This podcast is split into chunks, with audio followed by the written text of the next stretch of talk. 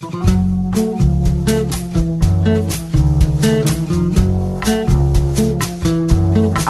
comienza Nuevos Vientos en el Campo.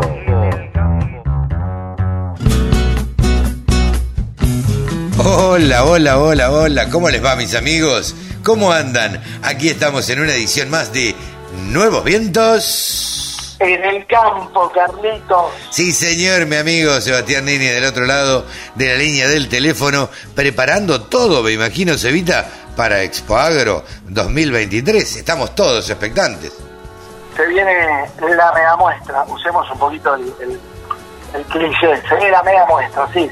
Se viene Expo Agro y es un año, me parece, importantísimo desde el punto de vista eh, de lo que tiene que ver con la política, ¿no? Y por Sí. ese motivo Expo Agro es una invitación interesante para estar.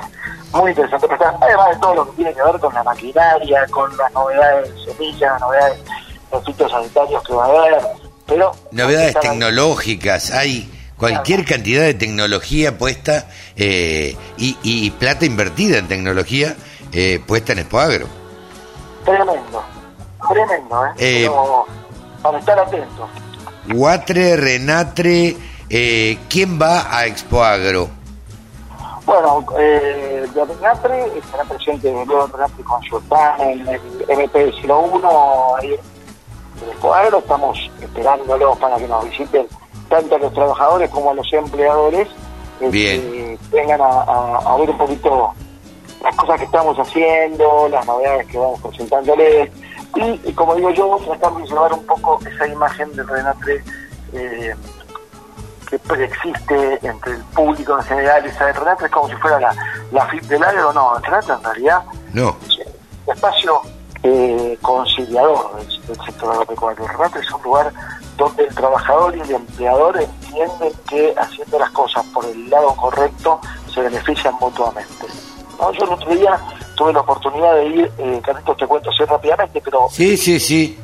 compartimos una, una asistencia. Tuve la oportunidad de ir a los eh, centros Crecer, que están en la provincia de Catamarca, en la provincia de Jujuy, en la provincia de Misiones, en la provincia de Salta, en la de Tucumán. Son, que, a ver, ¿qué son estos centros Crecer? Son espacios eh, eh, tipo guarderías eh, de jardín para niños y adolescentes también, Sí. donde los hijos de los trabajadores este, están eh, protegidos, cuidados, eh, entreteniéndose, practicando deportes, juegos, eh, eh, tal vez aprendiendo algo. ¿Por qué estas guarderías? Porque de esa manera eh, evitamos el trabajo infantil y además tra- tra- o sea, logramos que el trabajador trabaje mucho más tranquilo porque no tiene al chico que, que- que tal vez lo deja solo, que tal vez tiene que hacer una madre, que la madre no puede trabajar. Eh, Lo mejor que le puede pas- pasar a un empleador, lo mejor que le puede pasar a un empleador es garantizarle la felicidad de su hijo a su trabajador. Totalmente. No lo- no Totalmente de acuerdo. duda. Ninguna duda, ¿eh? Y Eh. le sale baratísimo. Sí, sí. No lo digo desde el punto de vista rural, lo digo desde el punto de vista general. Nada más fácil que garantizarle la seguridad y la felicidad de su hijo al trabajador para que el trabajador esté al 100% comprometido con el trabajo y conmigo. Sí, no claro. tengo ninguna, ninguna. Claro. Eh, te pregunto, Sevita, ¿esto es, eh, es- estas guarderías de las que hablas, eh, son para trabajadores, hijos de trabajadores golondrina o no? O para trabajadores Está en pensado para los trabajadores, eh, fíjate justamente las provincias que yo te nombro, ¿no? Jujuy, Claro, Santiago. Eh, Tucumán y, y Misiones. Son, Claro. son- justamente trabajadores eh, que llegan a la provincia por ahí para el olivo, para el- la caña de azúcar, para el té o el mate, ¿sí? Eh, eh, Sí, mismo, mismo para la provincia, en la provincia de Buenos Aires se contrata eh, personal de Santiago del Estero porque son especializados en aguantar el calor y el maíz se cosecha en verano. Entonces eh, aguantan muchísimo el, el resisten mucho el calor y este y tienen capacidad de trabajo muy buena. Sí, totalmente. Totalmente. Hay muchos migrantes de provincia a provincia. Claro. Eh, eh, En estas provincias se ha ido llevando adelante porque es un acuerdo que hacen Renatre con el Ministerio de Trabajo y con alguna eh, pata provincial, ¿sí? No, no siempre es la misma, pero por ejemplo, en el caso de Salta fueron lo, eh, la, Asociación Tabacalera, ¿sí? Eh, en el caso de Catamarca eh, fue junto a los entonces, bueno, ahí se arma el, trabajo en conjunto, se desarrollan estos espacios con distintas municipalidades. Una cosa muy piola, yo tuve la oportunidad de estar ahí y junto al presidente del registro, junto a José Boitenco, que, lo, que, bueno, que, que, que lo la surra, lo, lo, lo, lo lanzó, lo, estuvo en el acto de apertura. Este, y bueno, la verdad que fue una cosa bonita, estuvo también participó la, la ministra de Trabajo, Kelly Olmos, y también estuvo la gente de la provincia, el gobernador de la provincia de Catamarca. Eh, eh, la verdad que son para mí es una de las cosas que el relato tiene que mostrar, mucho tiene que mostrar. No tiene que quedar en la, el ente que te hace un operativo, te entra al campo para ver este, cuánta gente tenés en negro. Sí, claro. Eh, eh, eso es otro trabajo muy importante el relato, pero tal vez, como digo yo, no tiene el mismo karma. ¿sí? Seguro. Seguro. Esto buena, esto está bueno para contar. Me llegó, sí, claro. Vamos a ver si podemos charlar con José Boitenco para, para bueno, que nos cuente todas este, estas cosas. Pero te pregunto a vos, antes de preguntarle a él, eh, se inauguraron unos centros, ¿no es cierto? ¿Cómo se inauguraron? Sí, claro, claro, claro. Sí, varios. Ajá. Este, he inaugurado los centros que, que te comentaba recién, eh, también en, en, Jujuy, en Salta y los nuevos son de Catamarca y además este, el registro sigue creciendo en cuanto a las delegaciones y está haciendo nuevos edificios en delegaciones donde antes alquilaba, este, por ejemplo en Chaco, que hace un edificio nuevo, eh, ha hecho hace poquito un edificio en, Rosario, claro. Eh, lo inauguramos el año pasado, eh, se está entregando camionetas a los delegados para que tengan para poder hacer las, este, los trabajos a campo. Eh, de hecho, hoy se entrega una camioneta acá en el registro a, la delegación Santa.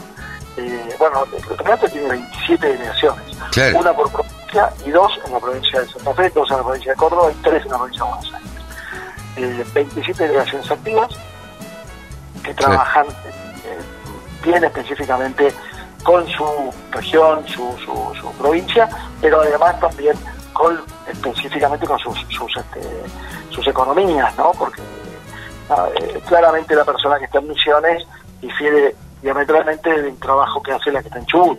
Absolutamente, claro. Son otros, otros negocios, digamos. Sí, otra forma de trabajo, otros trabajos mismos, este, otras, otros intereses.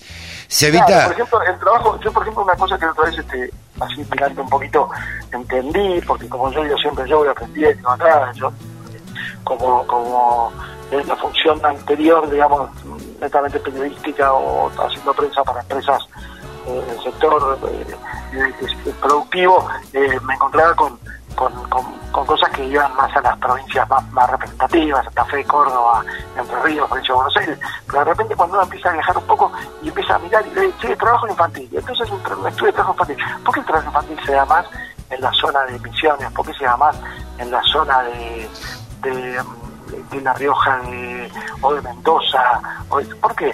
Y porque en realidad es más fácil tomar como recolector a un niño para recolectar cosas que no son pesadas. Pero es difícil tener un niño trabajando, manejando ovejas en el invierno. No, totalmente. Totalmente. fuerza, eh, Vos sabés, yo lo, a mí no me gusta ser autorreferencial, pero lo hemos charlado muchas veces en privado. Yo nací en el campo y a veces en el campo eh, se confunde el trabajo infantil con la ayuda del hijo al padre.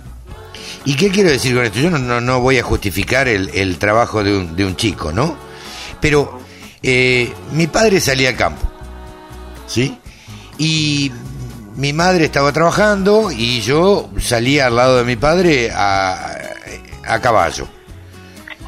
La verdad es que yo no estaba trabajando. Yo lo estaba acompañando a mi viejo y, y mi viejo estaba cuidándome. A su vez, él estaba haciendo las tareas del campo. Pero por ahí si me decía, arrea aquella vaca, traete aquel ternero, eh, yo lo hacía, pero uno lo hace como un juego, digamos, no, no, no lo hace, ah, bueno, tenés que trabajar tantas horas y, eh, qué sé yo, son cosas distintas. Me imagino un recolector de, de té o de yerba mate en Misiones que no tiene dónde dejar los chicos, no tiene con quién dejar los chicos porque trabaja la señora y trabaja eh, él. Eh, me lo imagino llevando uno de los dos chicos que tiene este, y trabajar y, y bueno, y que los hijos ayuden a recolectar. ¿Cómo lo ves vos? Eh, eh, es muy fina la línea del hijo que acompaña al padre, ¿sí? También entender es muy fina la línea. Eh, hay una cantidad de normativas que yo te voy a acompañar, te voy a hacer llegar para que vos las tengas. Sí. y ahí podamos charlarlo este, juntos, si querés, la semana que viene o la otra. Vas a ver que hay algunos puntos que hay que tener en cuenta. El primer punto es no estar eh, sacando un provecho económico del trabajo de, claro claro no estar explotándolo económicamente que el chico esté acompañando al padre que el chico esté eh, agarre el caballo y, aprenda a arrear junto al padre. No lo sé digo hay un montón de, de factores. Sí sí sí. Lo que suele si nos vamos a la campana de Gauss es donde las puntas de la campana donde nos vamos a contar de qué casos son los que realmente hay que cuidar. O sea, lo que no tiene que pasar es que esté el hijo de un recolector recolectando los pagos del padre para garantizar una, una, una o dos eh, canastas más de recolección este, para, para, sumarlo a la... seguro, seguro. Hay veces yo creo que eh, es considerado trabajo esclavo y, y realmente no, no lo es. O trabajo infantil y no lo es. Pero bueno, Cevita, arrancamos con el programa, ¿te parece? Desde luego, amigo. Dale, vamos. Arrancamos de esta manera.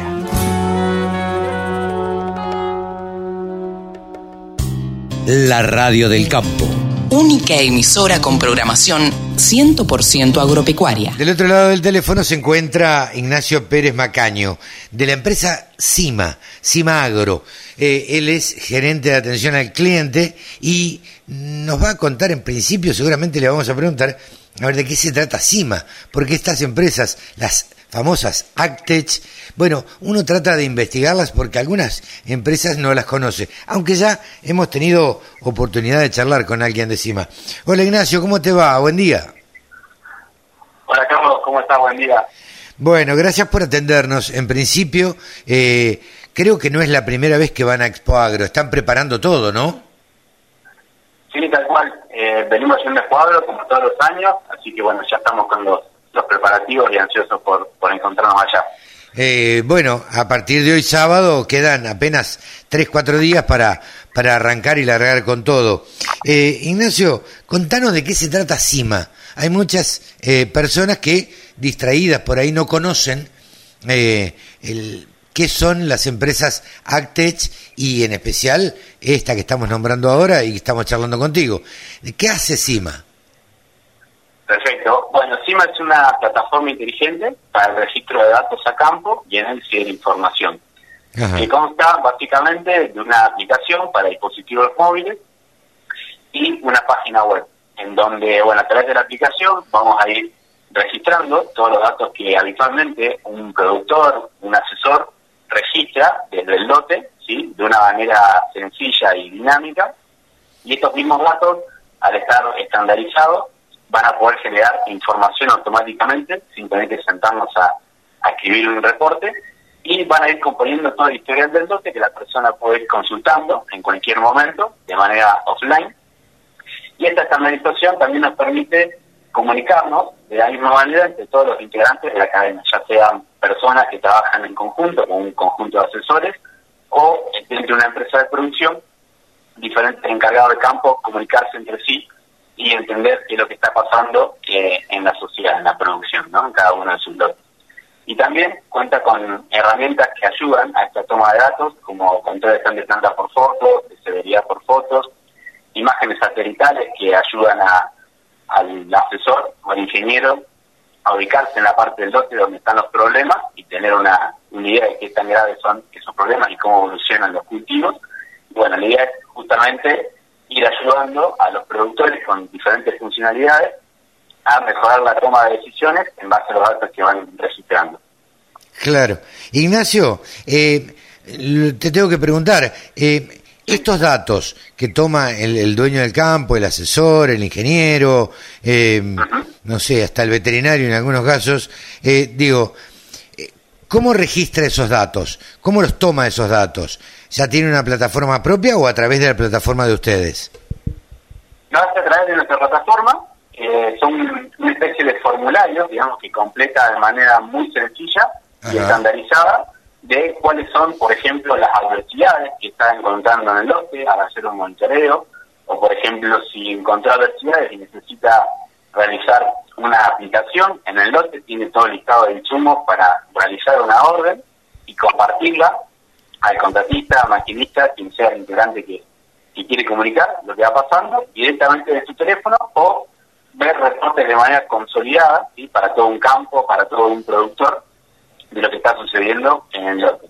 Pero es un registro sencillo a través del celular. De, de idea de CIMA, digamos, nace justamente con la idea de reemplazar el cuaderno de campo. Eh, los fundadores veían que por ahí se perdía mucho tiempo en registrar los datos y después irse a la casa para pasar todo a una computadora y después ese reporte compartírselo al productor que asesoraba a un asesor o al, o al gerente que, que tenía un encargado de campo y debía reportar la información. Entonces, CIMA, eh, aparte de ayudarte a tomar el dato de una manera más sencilla, te elabora automáticamente reportes que vos puedes compartir con los diferentes integrantes de, la cadena. Claro. Eh, mm, yo siempre digo que eh, a los productores me parece que la mejor manera de hacerles entender o que te compren un producto es decirle y dejarle en claro cuánta plata le va a dejar o cuánta plata de más le va a, dejar eh, o qué beneficio le va a traer eh, al, en cuanto a rindes, en cuanto al cultivo en general. Eh, en definitiva, el productor yo creo que todo lo pone en términos de plata. ¿Qué beneficios le trae al productor usar CIMA? Bien, CIMA principalmente lo que brinda es una mayor organización y una mejora en la comunicación de estos productores, asesores, empresas de producción. Y para llevarlo a, términos económicos, no podemos eh, establecernos o adjudicarnos nosotros un ahorro 100% de, de, de insumos o, o de demás, pero lo que vemos que nuestros clientes terminan ahorrando al cabo de, de un tiempo usar CIMA es en aplicaciones, por ahí vemos que en, en muchos casos se dan aplicaciones un poco por, por receta y al hacer un monitoreo y hacerlo a conciencia, donde vemos qué tiene el lote, vemos también las condiciones climáticas, vamos mejorando esa toma de decisiones ante un historial de lo que viene sucediendo en el lote, imágenes satelitales, vamos mejorando esa toma de decisiones y generalmente reduciendo la cantidad de insumos que, aplicamos en el lote o la cantidad de aplicaciones. Y también otro factor importante es, sobre todo en grandes empresas que que, tienen varios campos distribuidos por, por muchas zonas, es el, tiempo. Por ahí, antes las personas, para comunicar lo que sucedía, deberían llevar un papel escrito de una orden a una oficina para que se realice la orden, o deberían juntarse en una oficina para charlar acerca de lo que está sucediendo en los lotes, o viajar, un encargado, un gerente general tiene que viajar al lote a visitar y ver qué es lo que está sucediendo. Con CIMA todo eso puede ser reemplazado viendo reportes con fotos, con datos eh, reales de lo que está sucediendo en el lote de manera referenciada, que nos ahorran mucho tiempo a la hora de ver y entender lo que está pasando en, nuestros campos y en, nuestros cultivos. Eh, convengamos que, a ver, muchos eh, productores agropecuarios arriendan campos y por ahí arriendan un campo en Santiago del Estero, otro en Formosa, otro en Chaco y otro en la provincia de Buenos Aires. Si yo tengo cuatro campos arrendados y tengo cuatro encargados o cuatro personas responsables de esos campos, yo con la aplicación de ustedes lo que podría hacer es en un primer momento y en una oficina tener el reporte diario o cuando se me ocurra este, de cómo están eh, los campos en general, ¿no? Tal cual, como decís desde un asesor que empieza a trabajar, vemos mucho nosotros cómo crecen nuestros clientes y vemos, por ejemplo, asesor que empieza a trabajar con una persona más, dos asesores, y de repente uno tiene que ir a visitar el campo, que habitualmente iba al otro, y, no conoce nada del historial de ese lote, y encima, bueno, puede ir consultando toda esa información. A la hora de tomar el dato, encima te permite tomar el dato de una misma manera, entonces los dos van a estar hablando el mismo idioma y van a estar hablando en las mismas unidades. Y también, como decís vos, en empresas de producción, que por ahí tenemos empresas eh, con más de 150.000 hectáreas, con campos desparramados por todo el país, cada una de esas personas, cada uno de esos encargados de, campo, tiene que sumarse al equipo y poder hablar en un mismo idioma, entender cuál es la, metodología de trabajo de la empresa, y encima ayuda mucho a eso. Eh, generalmente nuestros grandes clientes resaltan mucho ese valor de la comunicación, que es justamente tener un sistema donde todos hablan el mismo idioma, todos ven las mismas adversidades, registran las, cosas de la misma manera, tienen todos sus insumos cargados y pueden ir viendo cómo van evolucionando la siembra, la cosecha, la, salud de los cultivos, las aplicaciones sobre los cultivos, todo de un estándar. Entonces, alguien al aprender a usar CIMA, un nuevo empleado, por ejemplo, en una empresa de producción, un nuevo encargado del campo, al aprender a usar CIMA ya está aprendiendo a trabajar en esa empresa. Es como la metodología de trabajo que terminan teniendo esas empresas y al usar CIMA, que es una plataforma para digital, digitalizar todos estos registros, la metodología, automáticamente ya estás incorporándote a la metodología de trabajo de, esas empresas. Claro, eh, Ignacio, estamos charlando con Ignacio Pérez Macaño, que es gerente de atención al cliente de CIMA Agro. Eh, Ignacio, ¿vos crees que se está dando eh, en la Argentina? Porque hay una generación dueña de campos, eh, que tiene, qué sé yo, te diría más 55, 60, más de esa edad, y que es un poco reticente al uso de estas tecnologías. Digo, nos pasa a cualquiera, eh, nos traen un, smartphone nuevo y bueno, nos cuesta a veces cambiar porque nada, ya estamos acostumbrados al que teníamos. imagino que eh, adaptarse a una nueva tecnología también eh, lleva su tiempo y hacerle entender a un productor de 50, 55, 60 años que use este tipo de tecnologías también debe ser distinto. La pregunta apunta a, ¿vos crees que se, está dando un recambio generacional que permite que, eh, o es más proclive al uso de estas tecnologías? Sí, tal cual. Eh, creo que, por un lado, hay dentro de la misma generación que vos comentaste, parece un poco más reticentes a, a este tipo de tecnología, muchos están por ahí con esta plataforma, lo que hace es bajar un poco la vara en la dificultad o en, el esfuerzo que se requiere registrar un dato. Eso hace que muchos por ahí venzan ese esfuerzo y comiencen a registrar datos de una manera sencilla, reducida, pero comiencen a registrar datos y empiezan a, a ver cómo mejoran la toma de decisiones, cómo por ahí la memoria a veces no nos alcanza y necesitamos tener un, un respaldo y, y les gusta eso. Y después también vemos que, sí, como decís vos, por ahí empiezan a, contratar asesores por sus mismos hijos de estos productores, empiezan a meterse, a, tomar eh, acción dentro de la empresa, a buscar plataformas que solucionen sus problemas y ahí es cuando llegan a nosotros y, nos onboardamos en, este tipo de plataformas. Y después también creo que es muy importante, que, suma tu comentario, el rol que tenemos eh, las personas, justamente en, en mi rol de atención al cliente, de cómo atraemos y cómo bordeamos a estas personas a la tecnología, eh, disminuyendo todas esas fricciones que se dan de, bueno, cómo, cómo adaptar mi manera de trabajo a una plataforma, o cómo diseñar una manera de trabajo en una plataforma. Y para eso nosotros hacemos mucho foco en ese onboarding, en entender cuáles son las necesidades de, las personas, de los productores que, que llegan a nosotros y cómo se las podemos solucionar de la manera más sencilla a través de nuestra plataforma.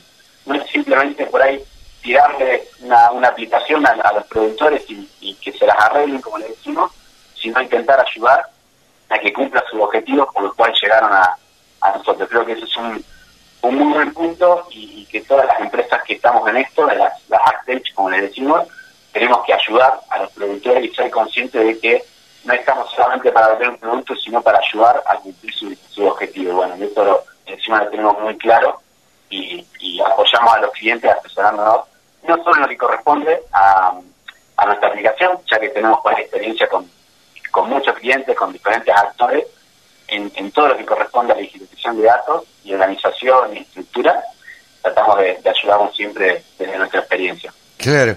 Ignacio, por último, eh, Cima Agro, ¿existe? Estamos en la Argentina, estamos previo a Expo Agro, ustedes van a, ir a, Expo Agro. Eh, ¿Ustedes tienen, eh, actúan solamente en la Argentina, venden el producto solamente en Argentina o están internacionalizados? No, eh, actualmente estamos eh, distribuidos por Latinoamérica principalmente. bueno, obviamente nuestro principal país es Argentina seguido por Brasil, que viene creciendo muy fuerte, Paraguay, Uruguay, Bolivia, nuestros vecinos, y luego tenemos también una presencia fuerte en lo que es eh, Colombia y Venezuela, y México, al cual también bueno, este año estamos apuntando fuerte a, introducirnos dentro de, esos mercados de, Centroamérica. Mira qué bien. Mira qué bien. Bueno, eh, felicitaciones y ya nos estaremos viendo en los próximos días en Expo Agro, Ignacio. Tal cual, Carlos. Eh, bueno, estamos ansiosos de, poder vernos, de reencontrarnos todos, ya que, bueno, después de la pandemia venimos recuperando este esta cultura de, presencialidad, de volver a vernos, de charlar, que por ahí nos acostumbramos a las videollamadas, así que, bueno, eh, con mucho gusto vamos a estar esperando en la carpa Sketch, en el stand R4. Ahí vamos a estar nosotros Bien. dentro del escuadrón. Bien, ahí estará Cimagro en el stand. Eh, repetime el stand. R4. R4. En la carpa En la carpa donde están todas las empresas de tecnología dedicadas al agro. Ignacio, muchísimas gracias por este contacto con la Radio del Campo y eh, ya nos estaremos viendo. No, por favor, Carlos, muchas gracias a vos y un saludo para todos los oyentes. Ignacio Pérez Macaño, gerente de atención al cliente de Cima Agro, pasó aquí en los micrófonos de la Radio del Campo. Agricultura, ganadería, semillas, razas, precios, tecnología.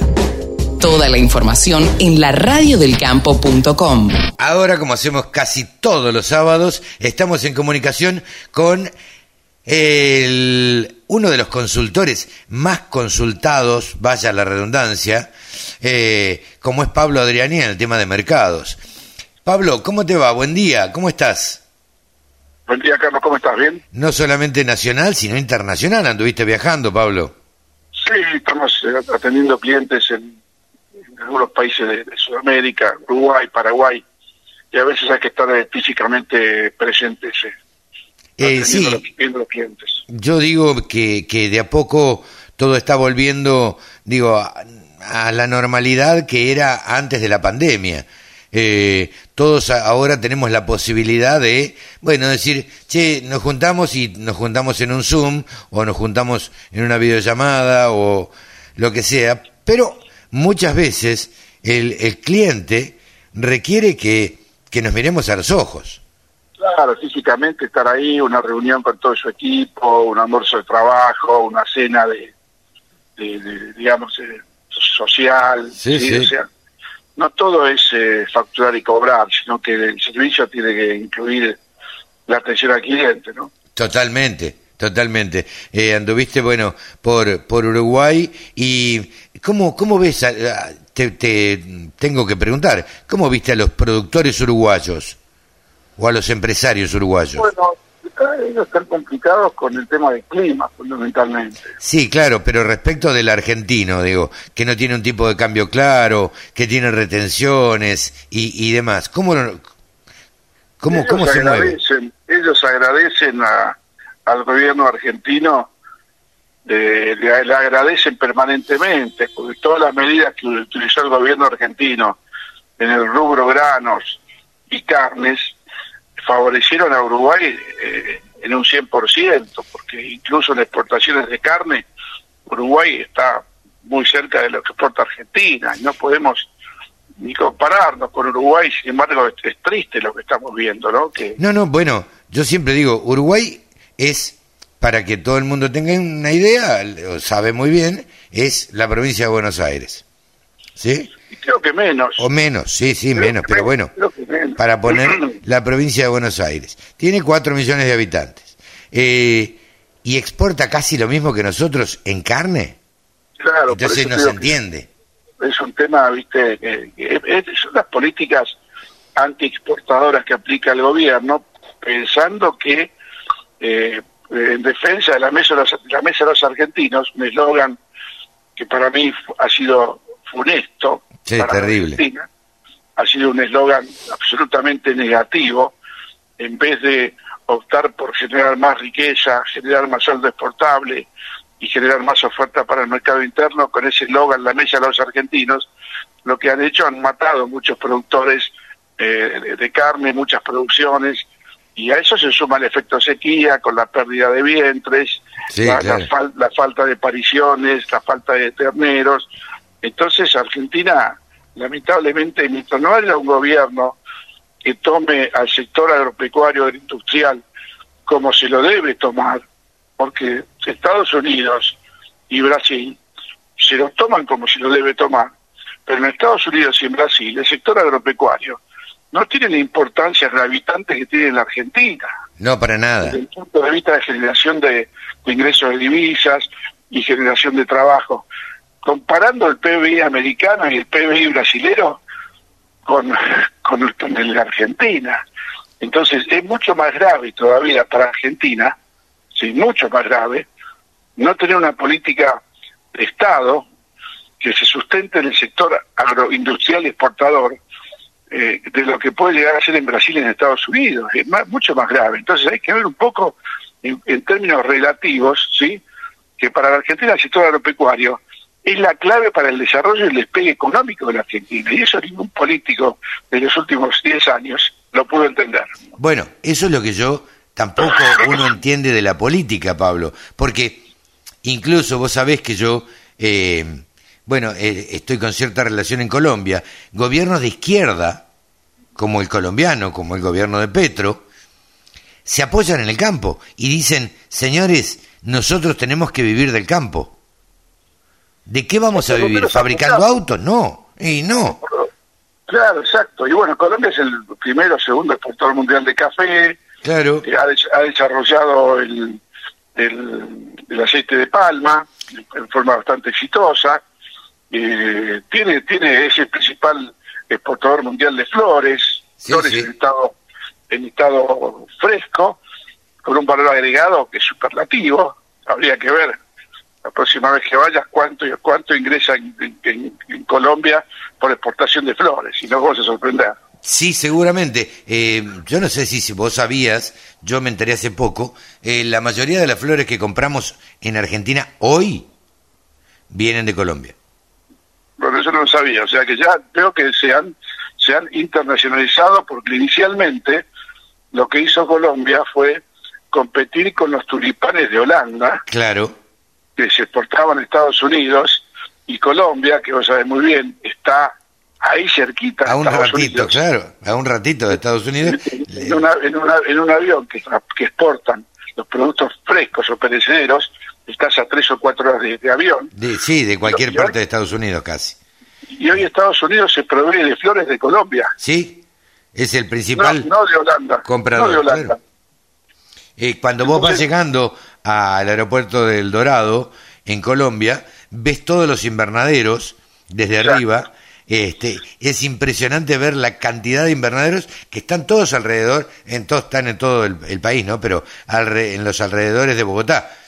Eh, claro, por la cercanía del aeropuerto para poder exportar. Para poder exportar. cuando llegas de noche, cuando llegas de noche es un espectáculo porque están todos los vidrios prendidos. Claro, sí, sí, sí, sí.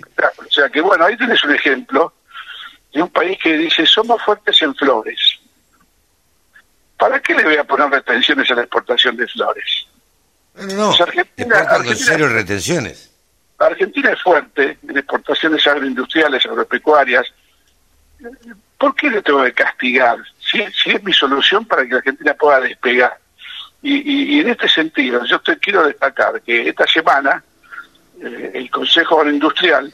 Estuviste, perdóname que te corte, estuviste el miércoles en la Bolsa de Cereales. Yo no pude ir eh, porque justo ese día, bueno, era la inauguración de las sesiones ordinarias en el Congreso, eh, el tránsito era un caos, el calor también, después vino el gran corte de luz y demás.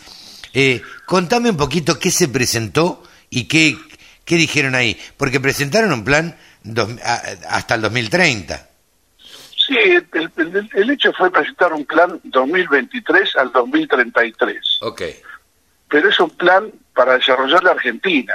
Es un plan que el Consejo Industrial lo va a presentar a todas las fuerzas políticas de Argentina. De hecho, para el 15 de, este mes anunciaron que iban a presentarle a todos los gobernadores este plan agroindustrial, que es el plan para el país.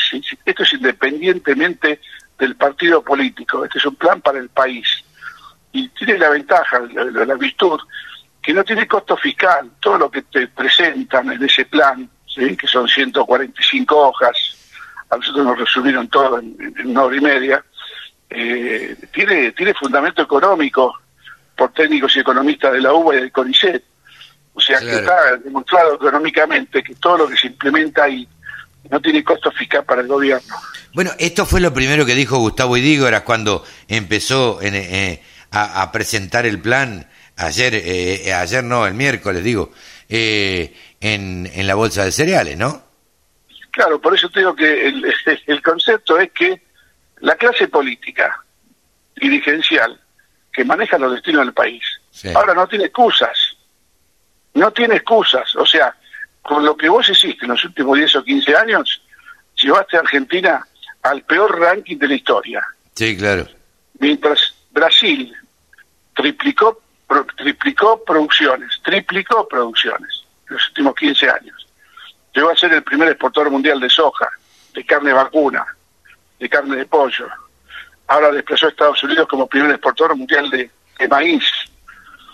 Argentina, Argentina produce la misma, la misma soja que hace 15 años y procesa la misma soja que hace 15 años, cuando Argentina es hoy el primer exportador mundial de harina y de aceite de soja, pero estamos perdiendo el mercado por esa ineptitud de los gobiernos de manos de Brasil y Estados Unidos. O sea, todo nuestro mercado de harina y aceite de soja, que Argentina abastecía, hoy está siendo ocupado por una cuestión de, de, espacios que se liberan. Sí, sí, sí. La, la, demanda tiene que seguir comprando aceite de harina y si Argentina no lo puede proveer, porque su producción de soja es la más baja de los últimos 15 años y la molienda la misma, o más baja, el, el, comprador tiene que ir a buscar otro destino y ahí aparece Estados Unidos y Brasil. Entonces, fíjate vos cómo nuestra política de, de, interna de cabotaje ha sido nefasta. O sea, el eslogan La Mesa de los Argentinos es el peor eslogan que, que, se puede haber, porque si la Mesa de los Argentinos,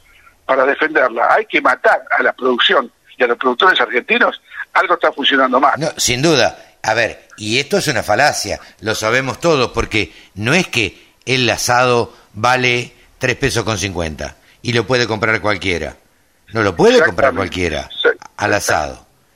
Por eh, eso te digo que es un tema, es un tema, eh, para mí hay que cambiar de, eh, más que la sociedad, acá tiene que cambiar la clase política y dirigente argentina, de cualquier partido, de cualquier partido. Y vuelvo a repetir, toda la toda política que se vaya a defender al consumidor, que ataca al productor y le hace perder plata, y al consumidor no le genera el producto al precio que dice que se lo va a dar, es como vos decías, ¿viste? El asado no vale 500 pesos. No, por eso, si yo si a mí me dicen, mira, anda a la carnicería y compra el asado a 500 pesos y el bife a 300 y no sé qué, digo, bueno, eh, me parece que esto de no exportar hace que la clase eh, menos pudiente eh, pueda acceder a comer proteínas o ingerir proteínas. Ahora, no es así. Claro, por eso. La verdad encima que, que más caro. Claro. es, es, es el fracaso de la política implementada por el gobierno en defensa de la mesa de los argentinos. Acá hay que defender al argentino, no la mesa. No, claro. Porque, porque el argentino si tiene trabajo y poder adquisitivo, se defiende solo. Pero si vos no le das trabajo, sí, sí, claro. y si le das planes, sí, sí. para que no trabaje, encima los planes son superados por la inflación. Entonces se está haciendo una situación, viste, que, que realmente en algún momento Argentina creo que creo que este puede ser el momento, sí, este este este cambio de escenario político, estas nuevas elecciones puede dar cierto aire de que la Argentina resurja, resurja como un país agroindustrial y agroexportador como fue a principios del siglo. Yo no sé quién va a ser quien quiera agarrar eh, esta brasa caliente que es eh, el, eh, el país en el estado en que está. Carlos, vos y yo sabemos que todos quieren agarrar la brasa caliente, porque todos quieren hacer negocios para ellos y generar puestos de trabajo para sus amigos. Pero entonces no salimos más. Bueno, por eso tiene que cambiar el foco, tiene que cambiar el foco de la política, tiene que cambiar muchas cosas, tiene que cambiar. Sí, claro, claramente. Creo que tal vez ahora el, consumidor y la sociedad en su conjunto se está dando cuenta que este tipo de políticas le han hecho mucho daño a la sociedad argentina. Sí, claro. Entonces, eh, bueno, tenemos que ver un poco eh, cómo se va desenvolviendo el año electoral y mientras tanto los mercados... Te iba a decir rápidamente los mercados porque nos fuimos charlando de otra cosa. ¿Cómo, cómo estuvieron los mercados en la semana? que la semana yo te doy la, la, coyuntura, lo que estoy viendo. O sea, pues, sigue firme la soja y el maíz. Eh, o sea, eh, creo que a nuestros oyentes hay que darle un poco de la estrategia a lo que está pasando más que lo que pasó puntualmente en la semana. Porque con eso la semana es consecuencia de los distintos avatares de la semana. Bajó Chicago porque los fondos liquidaron la posición marzo. Pero después, después al otro día empezó a subir Chicago porque era lógico. Entonces yo más que eso, lo que le quiero decir es que estructuralmente el mercado de soja y de maíz en la Argentina y en el mundo mantiene su, su firmeza, ¿sí?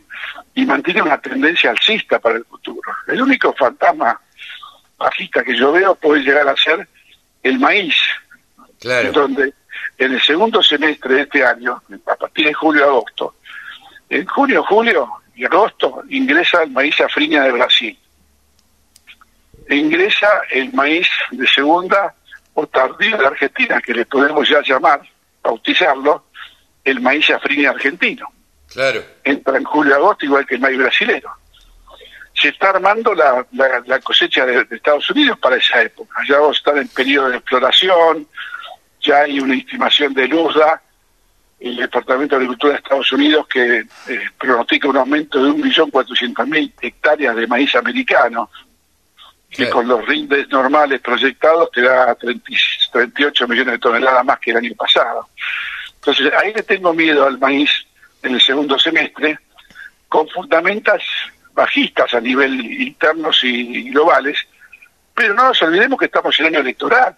Sí, sí, sí el productor en ese, año ¿Por qué es importante el año electoral? Para que la gente entienda. Porque en un año electoral el nivel de incertidumbre política, económica y cambiaria es tan alto que el productor que tiene grano no lo vende. Eso, eso te iba a decir. El productor se queda en el molde. Digo, en un año electoral no vende, no liquida y bueno, y eso puede hacer que los precios suban también, ¿o no? Exactamente. Ese, ese es el factor alcista está un poco oculto en, el análisis, pero que en algún momento puede llegar a tallar y por, eh, de forma importante y puede llegar a impulsar a los exportadores a pagar más por el maíz y por la soja. Claro, sí, sí, sí, totalmente. Pablo, muchísimas gracias, hasta la semana que viene. Un abrazo a todos y buena semana. Buena semana.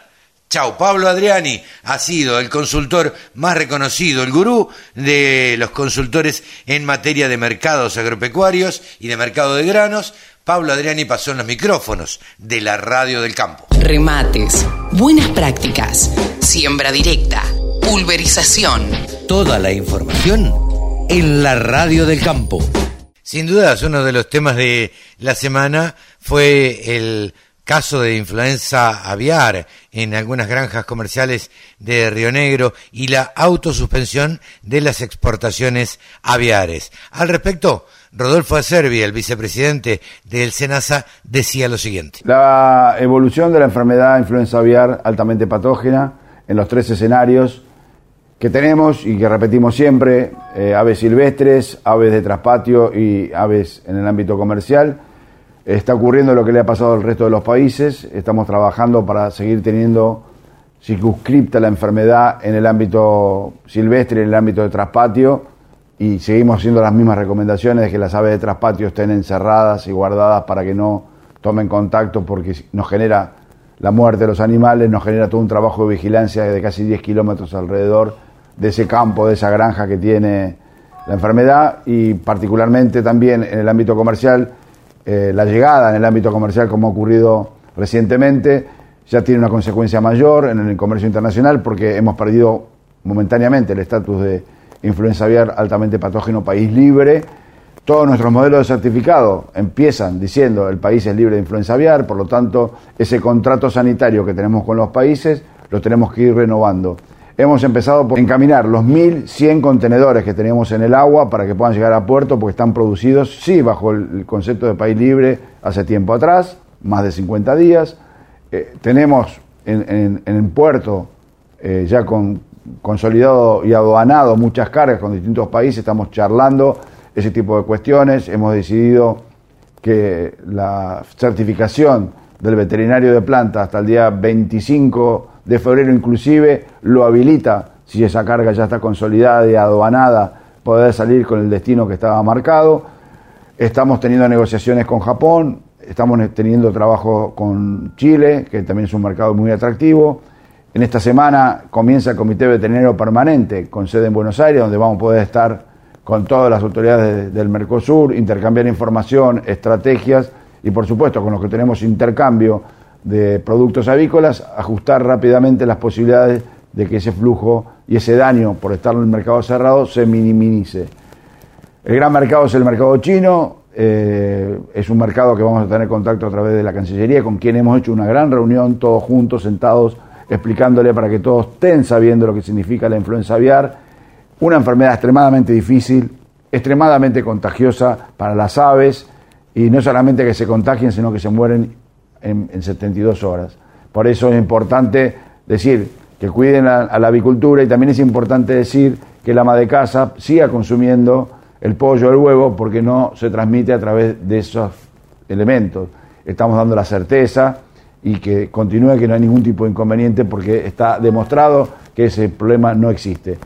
Eh, por lo tanto, insistimos que estamos en una semana con dos frentes abiertos, toda la parte de sanidad animal trabajando en aislar al virus en los casos comerciales y de traspatio para que no se expanda y que otras aves lo lleven volando a otros lugares, y otro frente que está trabajando acá en Senasa, muy importante, todo lo que es certificaciones para exportación, reabriendo mercados, reabriendo certificaciones, despejando problemas comerciales que se están presentando y avisándole al sector que lamentablemente por un periodo de entre tres meses y seis meses no vamos a volver a llegar al, 100% del, del día de comercialización, porque esto es renegociar permanentemente con todos los mercados nuevamente.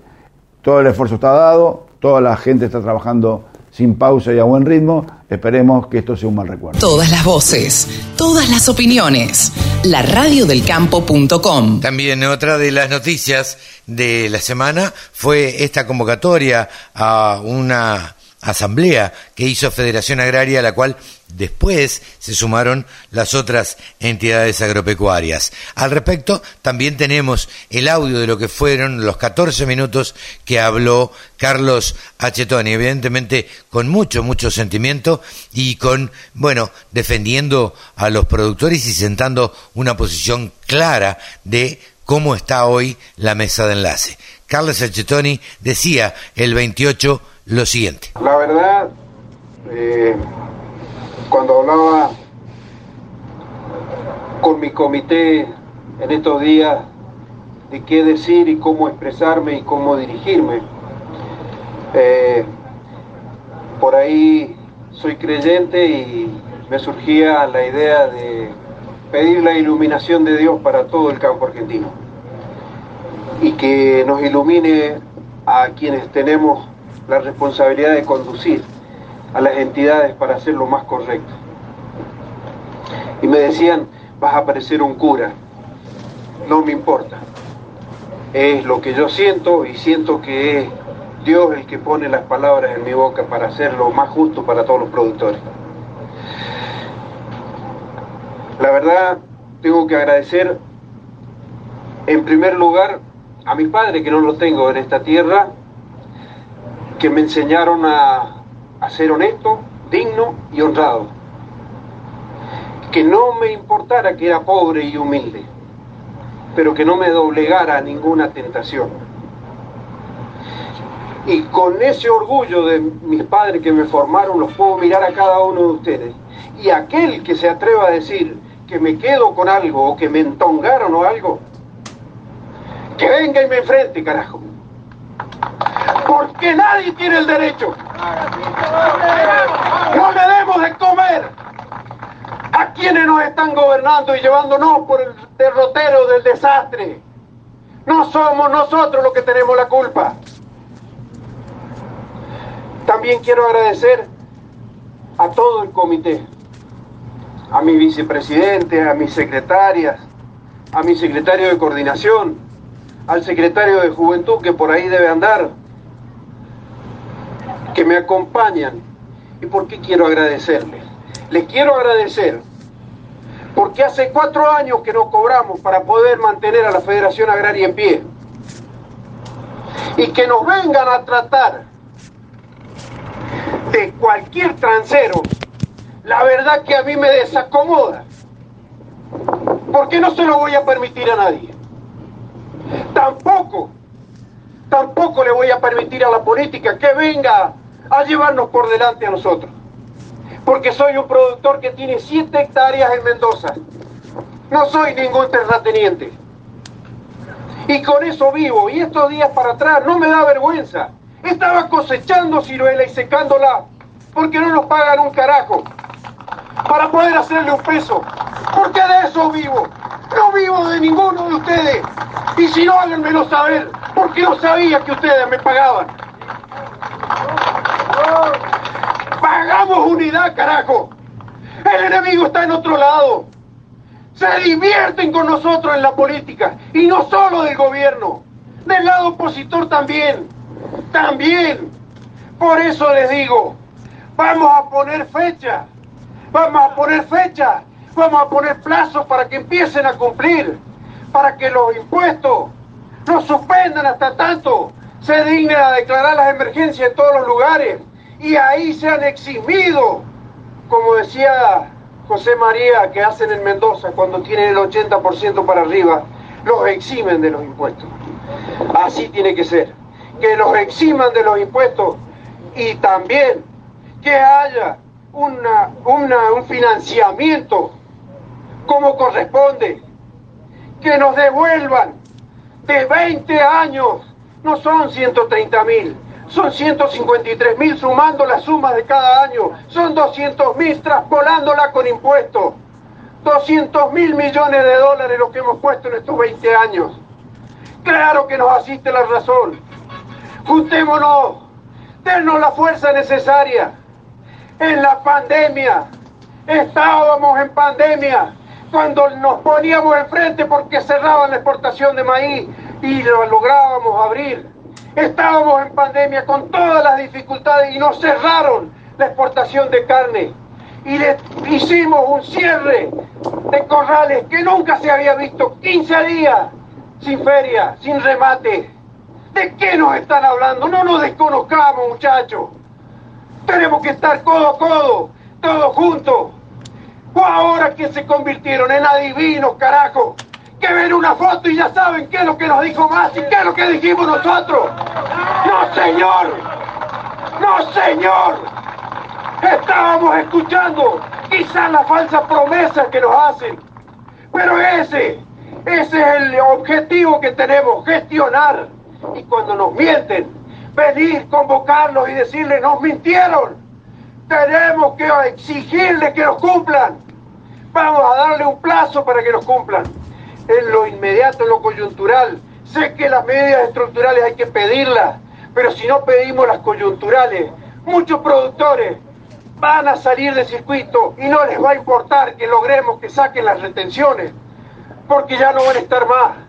Pidamos lo coyuntural con un tiempo perentorio. La semana que viene es Coagro. Bueno, le damos hasta el lunes de la semana siguiente para que respondan para que responda efectiva y positivamente, sin argumentos, suspender los embargos, los juicios y todo el proceso de pago de anticipo y de ganancias y todo el proceso que tienen de pasivos en los bancos. Eso es lo que queremos en primera instancia, en primera instancia. Y si no tenemos respuesta, desde hoy nos declaramos en alerta y movilización. ¡Bravo! ¡Bravo! Y para adelante, porque hoy no se me ocurre una fecha, pero para adelante vayamos programando asamblea para ir definiendo el momento que vamos a movilizar al Congreso y a la Casa de Gobierno para exigir que dejen de arrodillarnos pagando impuestos, pagando retenciones y que unifiquemos la paridad cambiaria para que hablemos todos un mismo idioma. Más que dólar soja beneficiando a uno, nosotros con el vino que no que nos beneficiamos, con la ciruela tampoco, con el maíz tampoco. El que tiene, el que tiene un tambo, ¿en qué se benefició? En que le encarecieron los insumos. La ganadería lo mismo. Los, criaderos de cerdo, los arrendos, los arriendos se fueron a lo que es, porque se fijan en de soja. Y se lo dijimos, se lo dijimos que iba a pasar esto. Salieron con algunos parchecitos del estímulo, el plan estímulo. Un productor por hectárea, rindiéndole poco, saca 30 quintales. Si le dieron 20 mil pesos en el dólar soja 1 por tonelada, le dieron 60 mil pesos por hectárea. Cuando nos dieron el estímulo nos dieron 6.500 pesos. Sabíamos que era la nada misma, sabíamos que era la nada misma, pero nosotros nos generamos la distorsión, nosotros nos generamos el dólar soja, pero lo tuvimos que soportar. Ahora digo, agradecerle a los tres presidentes también, agradecerle a todas las entidades que vinieron a acompañar, que vinieron a exponer una situación que estamos padeciendo todos, quizá con desencuentro, con desesperación, a veces hasta con descalificativo, pero estamos atravesados por una misma situación. Yo les quiero decir que en esta asamblea siento la responsabilidad de representar a todos los productores.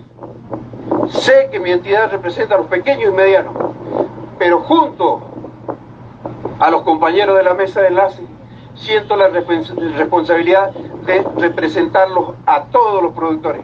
Obviamente, con más énfasis al que es pequeño, al que es el más débil, con más énfasis al que vive lejos de los puertos y le cobran lo mismo que si está a dos metros del puerto. Obviamente que todas esas cosas, pero también, permítanme, porque de ahí provengo, quiero que levantemos la voz bien alto y solidariamente por las economías regionales que están mucho peor que ustedes. Cinco años, como esta gente de acá, que lleva tres o cuatro de sequía y sin cosechas. Hay lugares en Mendoza que llevan cinco años sin cosechar, por helada, por granizo.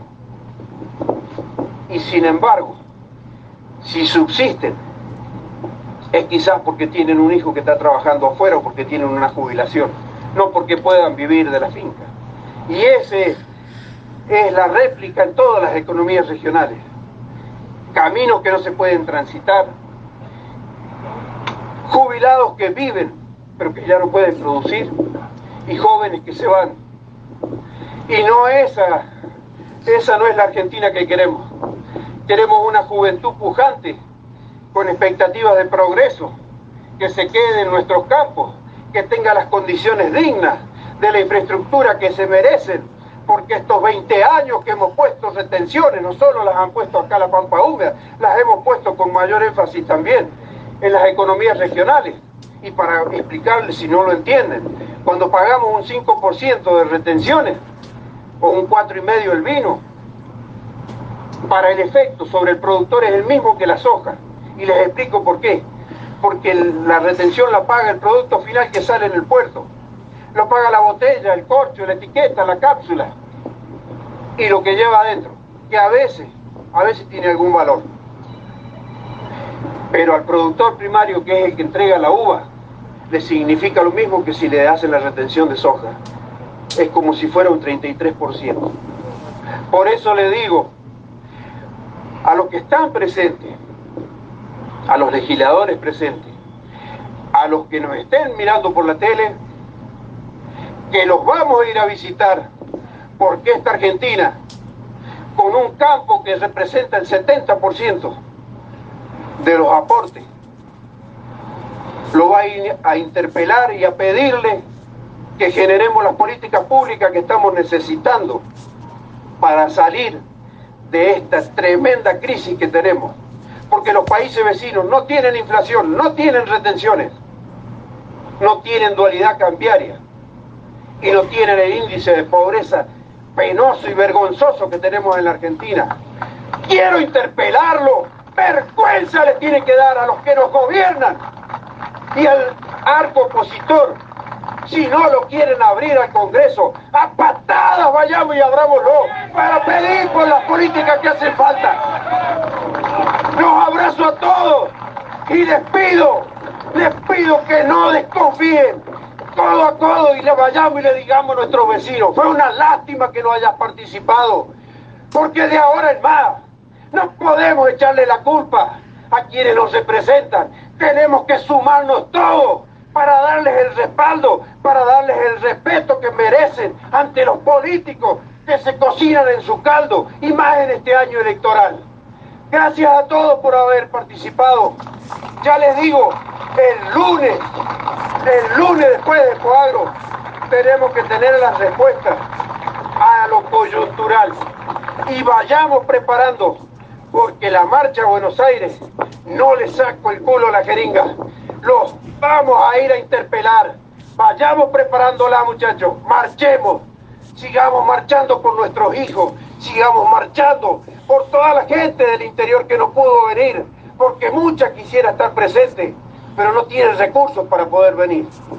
Sigamos marchando. Sigamos levantando voces. Ahí en Formosa, una filial se quedó cortando rutas para poder acompañarnos porque no tenía plata para poder venir. Eso es lo que tenemos que hacer. Levantar a todo el interior del país, a ese que hizo grande a la Argentina, a ese que lo han envilecido, para que seamos el país que nos enorgullezca y haga que nos respeten de otra manera afuera también. Muchas gracias, un abrazo grande y hasta el lunes a ver qué respuestas tenemos. El campo es el motor del país. Prende ese motor.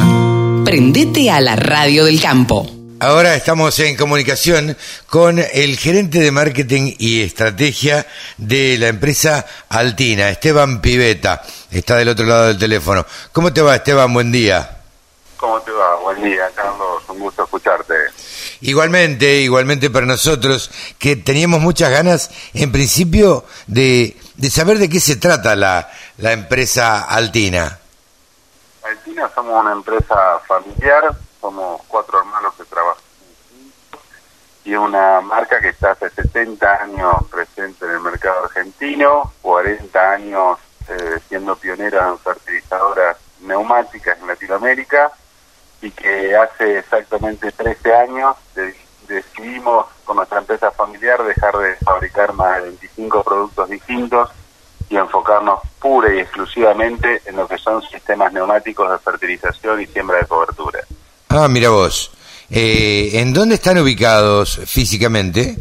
Eh, Carlos, estamos ubicados, siempre decimos nosotros, en el interior del interior, en una localidad que se llama Zenón Pereira. Zenón Pereira. Ubicada a la gente que no conoce Zenón Pereira, yo sé bien dónde está, eh, este, son los pagos de Pilo Giraudo, ¿no? Exactamente, exactamente. Zenón Pereira es un pueblo de 1.800 habitantes que está en el centro oeste de la provincia de Santa Fe, eh, a 30 kilómetros de la ciudad de San Francisco, provincia de Córdoba. Es un pueblo muy, muy pequeño, eh, donde obviamente hay un montón de, limitaciones de infraestructura, pero es un pueblo bastante pujante desde lo empresarial e industrial. Ajá. Esteban, eh, te hago esta pregunta. ¿Cómo se arreglan ustedes con el personal? Porque con un pueblo tan chico, eh, yo te aclaro que nací en uno que tiene 5.000, ¿no? Pero digo, eh, en un pueblo tan chico a veces se dificulta eh, el conseguir personal. ¿A ustedes esto no ha sido algo, un impedimento para trabajar? Sí, sin duda que es una limitante. Nosotros gracias a nuestro crecimiento en, los últimos años, sobre todo, eh, tan, tan, tan importante en números, eh, primero que siempre fuimos parte de este pueblo como una escuela, ¿no? Muchos chicos claro. del secundario aprender acá, después de un periodo de tres años de aprendizaje ya tenías a alguien formado. Pero después con el crecimiento los recursos humanos acá son limitados, así que tuvimos también que adquirir una, una camioneta especial para llevar y traer aparte de nuestro personal de la ciudad de San Francisco. Y, bueno, después vienen de toda la zona, ¿no A, trabajar. Claro, claro. ¿Qué, qué ciudades tenés eh, o, qué pueblitos tenés alrededor? Y alrededor tengo eh, la ciudad de María Juana, la ciudad de Estación eh, no, un pueblito más chico que Estación Cruz se llama Esmeralda y otro que se llama Estación Crucella. Después ya tenemos un poquito más lejos San Jorge y un poquito más lejos Rafaela. Claro, eh, se han convertido, me imagino yo, por lo que vos estás contando, medio como, eh, eh yo siempre digo que las empresas eh, que se dedican eh, o están relacionadas con el agro, en muchos casos son el motor de un pueblo. Y, y en este caso ustedes deben serlo, eh, Esteban. Tal cual, Carlos, tal cual. Nosotros, uno cuando tiene una industria en un pueblo pequeño, termina siendo, como empresa, terminas cumpliendo distintos roles. como si fueras una comuna, como si fueras una mutual, como si fueras, ¿viste? Sí, claro. que estar a disposición de todas las instituciones, que de hecho lo estamos. Nosotros somos una familia de los cuales la mayoría vivimos acá en el pueblo también. Claro. Entonces nos involucramos y tratamos de colaborar siempre con todo tipo de institución. Y como vos bien decís, eh, nosotros somos unos convencidos de eso, que, sin industria eh, no hay nación, se dice esa frase, pero en realidad el desarrollo que le da la comunidad, ¿no? Acá el, pueblo nuestro, eh, obviamente, hay una enorme parte, casi todos trabajan en el sector agropecuario y, hay una parte de industria importante. Lo que sí te permite la industria es, es, empujar eh, el desarrollo de diversos vectores a otro ritmo, ¿no es cierto? Claro, claro. Eh, ¿cómo, ¿Cómo crees que, o por qué crees que, que se dio este crecimiento, si se quiere, no acelerado, pero eh, vertiginoso de Altina? Yo, quiero, yo creo que conjugaron un montón de cosas, ¿no? Primero que eh, se trabajó internamente con estrategias a corto, mediano y largo plazo. Eso creo que fue vital para nosotros. En el 2010 se trató una estrategia hasta 2021 que no solamente se cumplió, sino que se cumplió con creces Segundo, que eh, fuimos una empresa muy innovadora también en el 2010, porque en ese momento hablar de colaborativo en el sector de la maquinaria agrícola es era imposible. Y, nosotros, de hecho, fuimos a, golpear muchas puertas y, nadie nos daba eh, bolilla. Sí, sí. Y hasta que ahí, en el 2012, comenzamos una estrategia con la empresa PLA, que desde ahí empezamos eh, a atender redes, porque obviamente nos empezaron a ver también personas con otros ojos y empresas con otros ojos, y, desde ahí fue un salto evolutivo. Hoy tenemos un montón de alianzas estratégicas, incluso tenemos alianzas estratégicas con Metalfor, ¿no? siendo competidor de PLA. De claro. Esto demuestra también que si los argentinos queremos, podemos construir juntos, y además porque en lo personal estoy convencido de que si no nos juntamos, si no nos potenciamos entre nosotros es imposible. Y después el otro factor fundamental, Carlos, es que el sector agropecuario argentino es un innovador de primera clase mundial, es una, un adaptador de, tecnologías eh, tempranas y cuando vino la tecnología, que vino la tecnología digital me refiero, sí, sí, sí. con tecnología, eso vino al mercado a mostrar que se terminen los chamullos, ¿no? Que se terminen los versos y, el dato eh, mata el relato. Eh, cuando la tecnología demostró que nuestro sistema era muchas veces superior, que, que realmente hace ganar plata al productor agropecuario, de hecho nosotros somos quinta y sexta generación de productores agropecuarios, así que sabemos que lo importante es eso para el productor. Pero yo creo que esos fueron los desencadenantes más importantes. Por un lado, ser una empresa colaborativa antes que todos, eh, y segundo, el tema de la tecnología, ¿no? Dos cosas absolutamente importantes. El mundo tiende hacia lo colaborativo, hacia a, juntarse y a trabajar. Vos decías varias cosas que tomo. Eh, esto de, la colaboratividad, eh, vos decías también la, la resaltabas la, la, importancia del pueblo y yo digo también que lo que vos decías, eh, se acabó el chamullo con la tecnología porque con la tecnología yo le puedo demostrar a un productor agropecuario cuánta plata rinde y a ver, a ver cuánta plata rinde lo que le estoy tratando de vender. Entonces, claro, y entonces... Además, Carlos, sí. la demanda que hay desde la sociedad por la sustentabilidad, ¿no es cierto? Claro. todos hacer mejor las cosas. Yo creo que esa demanda de la sustentabilidad social, de que quiere saber la sociedad cómo hacemos las cosas en el campo, porque un montón de veces hay unos prejuicios terribles que nada tienen que ver con la realidad de cómo hacemos las cosas en el campo. Totalmente. Y creo que la tecnología en esto vino a ayudarnos en realidad. Entonces yo digo que esa demanda de la sociedad tuvo como consecuencia el avance más rápido de las tecnologías, ¿no? Entonces, creo que antes cuando vos hablabas hace 15 años, le decías a alguien, che, no, pará, mirá que si sembrás cultivos de servicio, cultivos de cobertura, podés bajar hasta el 90% el uso agroquímico. Si claro. Un manejo súper... Y eras el loco. O sea, era mi papá le decían que estaba loco, que no, que esto, que aquello. Y hoy vemos como ese manejo integrado de un campo, con cultivos de servicio, cultivos de cobertura, siembra directa, obviamente, porque esto cultivo de servicio, cultivo de cobertura es un complemento a la siembra directa, ¿no es cierto? Sí, sí, sí. Eh, vemos día a día cómo un productor es el que apenas arrancó ya eh, baja un 30% eh, el uso de algún agroquímico. Entonces, eh, creo que esta demanda de la sociedad fue otro factor que se encadenó que se acelere en otros desde el sector industrial, ¿no? Sin duda, sin duda. Estaremos visitando el stand, eh, Esteban, y, y bueno, y, ver si podemos charlar allá en, allá en Expo Agro. Le deseamos el mayor de los éxitos y bueno, eh, nos estaremos viendo en cualquier momento.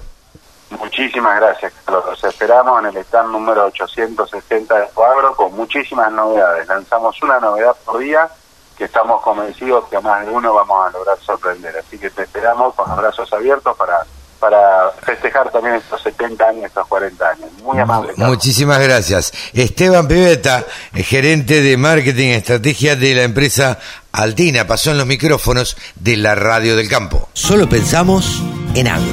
Desde la música hasta la información. Bajate la aplicación para escucharnos en tu celu. Ahora estamos en comunicación con el periodista que más sabe de ovinos en la Argentina. Sabes, me salió medio gallardo. Eh, estamos con Javier Lauría. Javier Lauría, especializado en ovinos, eh, nos cuenta las principales noticias de ovejas en la Argentina. Estuvo por Río Gallegos. Eh, el sábado pasado salió desde Río Gallegos. Hola Javi, ¿cómo te va? Carlitos, qué placer saludarte. ¿Cómo estás vos? Bien, bien, por suerte. Por suerte, ahí estamos trabajando como siempre. Eh, quería saber cómo te había ido en esa gira por Río Gallegos. Y la verdad que muy bien. Eh, hace tres semanas estuve en Comodoro Rivadavia y después, bueno, donde hablamos la semana pasada, directamente desde Río Gallegos, cuando me escapé de la pista de la rural para hablar con vos. Y, la verdad que es un lujo poder eh, compartir estas cosas con novedades, algunas no tan buenas y otras interesantes. Ah, mira vos, mira vos. Eh, eh, ¿Se dieron ahí en, el marco de la exposición? Sí, una se dio en el marco de la exposición, eh, no te la llegué a contar el, el sábado pasado porque, bueno, me la pasaron a mí a las 11 de la mañana, así que no llegué a tiempo. Claro. La novedad, triste novedad, es que la raza Corriel, que iba a tener su Congreso Mundial en Perú este año, eh, por unas cuestiones políticas lógicas que ya conocemos de cómo está Perú hoy día, decidieron postergarla un año. Así que el Congreso Mundial Cordial en Perú pasa para el 2024. Ah, mira vos, caramba. Dato a tener en cuenta. Sí, sí, eh, sí. Plantea las cosas de otra manera, teniendo un, teniendo presente que Corriel hace algún tiempito, Corriel Argentina planteó a sus socios modificar el estándar racial eh, con condiciones que sean un poco más competitivas eh, principalmente en los mercados, eh, porque el corriel, de alguna forma, la lana deja de ser competitiva porque los valores que se pagan por esa lana no son tan buenos y de hecho en algunos casos hasta pasa a ser una lana que, que te sale más caro la esquila que la lana que puedes vender. Claro. Y la carne, eh, buscar que el animal tenga otra, otras condiciones, eh, que cuando veas al animal sea un poco más profundo, más largo, que tenga más carne sobre los, las cuatro patas, eh, entre otras cosas. también buscar mejorar la señalada con una cabeza más despejada todavía. la cabeza despejada, pero la señalada, el vínculo que tienen es que la madre corriel, que si bien es súper rústica y súper madraza, que esté más atenta a sus corderos, que no se le vayan de vista cuando nacen, porque en Patagonia, donde está el principal stock del rodeo comercial de Corriel, eh, necesitan, como nacen al, a la intemperie los animales por lo general, eh, no pueden estar vigilando unas 20.000 madres, entonces para que aumente la cantidad de animales que llegan al momento de señalarlos, es decir, ponerle, la, ponerle la caravana, descolarlos y demás, para ese momento vos necesitas que sea lo más alto posible. Entonces, para tener una buena señalada, previamente tenés que tener una buena aparición y, llegar desde esa aparición a los siguientes tres meses para, para el destete y la señalada, así que es un trabajo importantísimo que tiene que hacer, y por eso la modificación del estándar, es decir, de acá al año próximo capaz que hay una leve mejora en función de la modificación del estándar racial de Corriel. Eso para tener en cuenta. Mira vos, qué interesante esto. Y me decías, este, ¿una buena y una mala o no? La, mm, la buena es ratificar, o sea, primero la pista estuvo plagada, plagada de, animales, más de 350, 360 animales. Eh, Eso es muy mucho, bueno. sí, sí, Comodoro tuvo 60.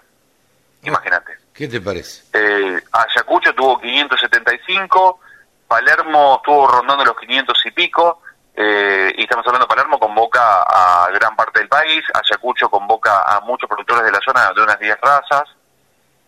Acá tenías principalmente Corriel y Merino, después tenías MPM, que es Merino multipropósito, tenías algo de Southdown, algo de Paul Dorset, eh, pero Corriel estaba lleno. La foto de Corriel fue muy buena, una foto que vos ves, eh, había seis filas de seis animales cada uno, es decir, tenías seis borregos corriel en la pista y los cabañeros al lado y la foto principal se hace pidiéndole al, al cabañero que se arrodille al lado de su borrego. claro. Entonces, gana protagonismo el animal y esa foto es como emblemática, ha sido la portada de muchos anuarios Corriel. Eh, lo único malo en esta foto es que el sol estaba ya un poquito más abajo porque fue muy larga la tarde y había, o sea, el sol pegaba raro, pegaba distinto para sacar la foto. Es lo único, pero igual es... Pero llamaba la atención eso, estaba está bien poner el hombre a la altura del animal. Sí, sí, sí, sí, eso eh, no sé quién se le ocurrió hace muchos años, pero es hermoso cuando eso pasa y también lo vi cuando lo hicieron en la pista de Comodoro con los merinos. Es majestuosa esa imagen. Claro, sí, sí, sí. Che, ¿y alguna otra novedad? Eh, eh, que hayas traído de allá, ¿no? Em, mira, te cuento. Esto, si bien no es novedad, te lo tengo que contar porque creo que estoy internamente, el corazón me obliga a contarlo. Es que si nosotros acá en Provincia de Buenos Aires vemos seca y es muy fuerte, y en Entre Ríos vemos seca y todo el país vemos seca, allá en Patagonia están acostumbrados a una seca similar. Sí, claro. Y ahora está mucho más profundizada y la conclusión que llegas, y esto yo me hago cargo que muchas veces no, no estoy, o sea, veo que hay otras razas que las considero quizás no superiores, pero que eh, en determinados terrenos son muy buenas. Me abrió la cabeza para ver de otra manera, desde otra perspectiva, al Corriel, y me hago cargo que yo más de una vez eh, he tenido alguna visión como un poco diciendo que el Corriel, que no sé si estaba quedado o qué, pero la realidad es que en Patagonia el Corriel es te convierte un pastito, un pastito de medio gramo, de un gramo de pastito seco en un kilo de carne. Claro. Es impresionante. Eso eh, te habla de la altísima rusticidad del corriel y eso lo tenemos que compartir porque uno a veces dice, y pero el Dorper tal cosa, el Hampshire tal otra, el Texel puede... Sí, pero en Patagonia la, las dos razas que proliferaron, que se desarrollaron en muchos años son corriel y merino. El corriel no sabes cómo te convierte ese pastito en un kilo de carne y el merino no sabes cómo te convierte ese pastito en un kilo de lana. Mira vos, eh, bien, bien interesante. Javi, eh, vos tuviste una charla y no nos comentaste nada. ¿Por qué no nos comentaste? Porque una charla y sí, la tuvimos el, el martes este que pasó. Hay mucho por hablar y a veces tenemos que priorizar cosas que, que para mí son importantes, que tienen que ver con la producción ovina. Pero eso es muy eh, importante. Sí, sí, puede ser, puede ser. A veces se me escapan algunos detalles. Eh, fue el 28 de febrero y tenemos en marzo, como es igual a febrero los días, 14 y 28 de marzo vamos a tener las siguientes dos charlas. Ah, bien. Eh, este en este último programa hablamos con, o sea, pasamos notas de octubre, por ejemplo, porque a mí me gusta tratar de poner las notas, o sea, no me gusta desperdiciar notas y tengo muchas, tengo más de 40 allí esperando a salir ah, a la luz. En parrilla, como se dice. Sí, sí, sí, sí, son, son notas muy interesantes. En, este caso, una fue con Raúl Lira Fernández, que es un tipo espléndido, lo he tenido en, en alguna de las charlas ya anteriormente, eh, del sur de Chile, de Punta Arena, Magallanes. Eh, muy, muy interesante la charla, le había grabado en el marco del Congreso de Córdoba. Después otra que mm, tuve con Guillermo Paz. Guillermo Paz es el sobrino de Alberto Paz, que es uno de los tipos que revolucionó la ganadería ovina en, en toda la Patagonia, eh, corridelista full, y Guillermo Paz es, eh, además de ser merinista, o sea, que quería raza merino, es filotero, envía Hacienda al mercado ganadero de Cañuelas, eh, así que cada dos por tres lo escucho nombrar no como él, sino como PEMAG o El Combate o Tierra, Sí, la firma comercial. Azteca, claro, las, tres firmas. Eh, manda siempre creo que casi todos los días que hay actividad al mercado. Es, eh, lo dije mal, lo presenté mal en su momento como ex rugbyer, pero la realidad es que los rugbyers nunca son ex. no, no, son eternamente rugby. Exactamente, quizás dejan de jugar, pero la mentalidad de un rugbyer es permanente y, y me, eh, escucharlo hablar me terminó de ratificar lo que lo que tenía como, como visión de, la gente que practica rugby y es que juegan en equipo, piensan en equipo, se mueven en equipo. y la charla que tuvimos con él fue brillante. Mirá que brillante. Bueno, este. eh, seguiremos hablando de este y otros temas los próximos sábados. Eh, claro que sí. Javi, eh, y nos vas contando sobre las charlas, ¿no? Por supuesto, hay mucho para compartir, Carlitos. Bien. Muchas gracias. ¿Nos despedimos hasta el próximo sábado? Exactamente. Buen sábado. Abrazo grande. Buen sábado. Javier Lauría ha pasado aquí por los micrófonos de la Radio del Campo. Escucha la Radio del Campo en tu celular. Bájate la aplicación. Es re fácil.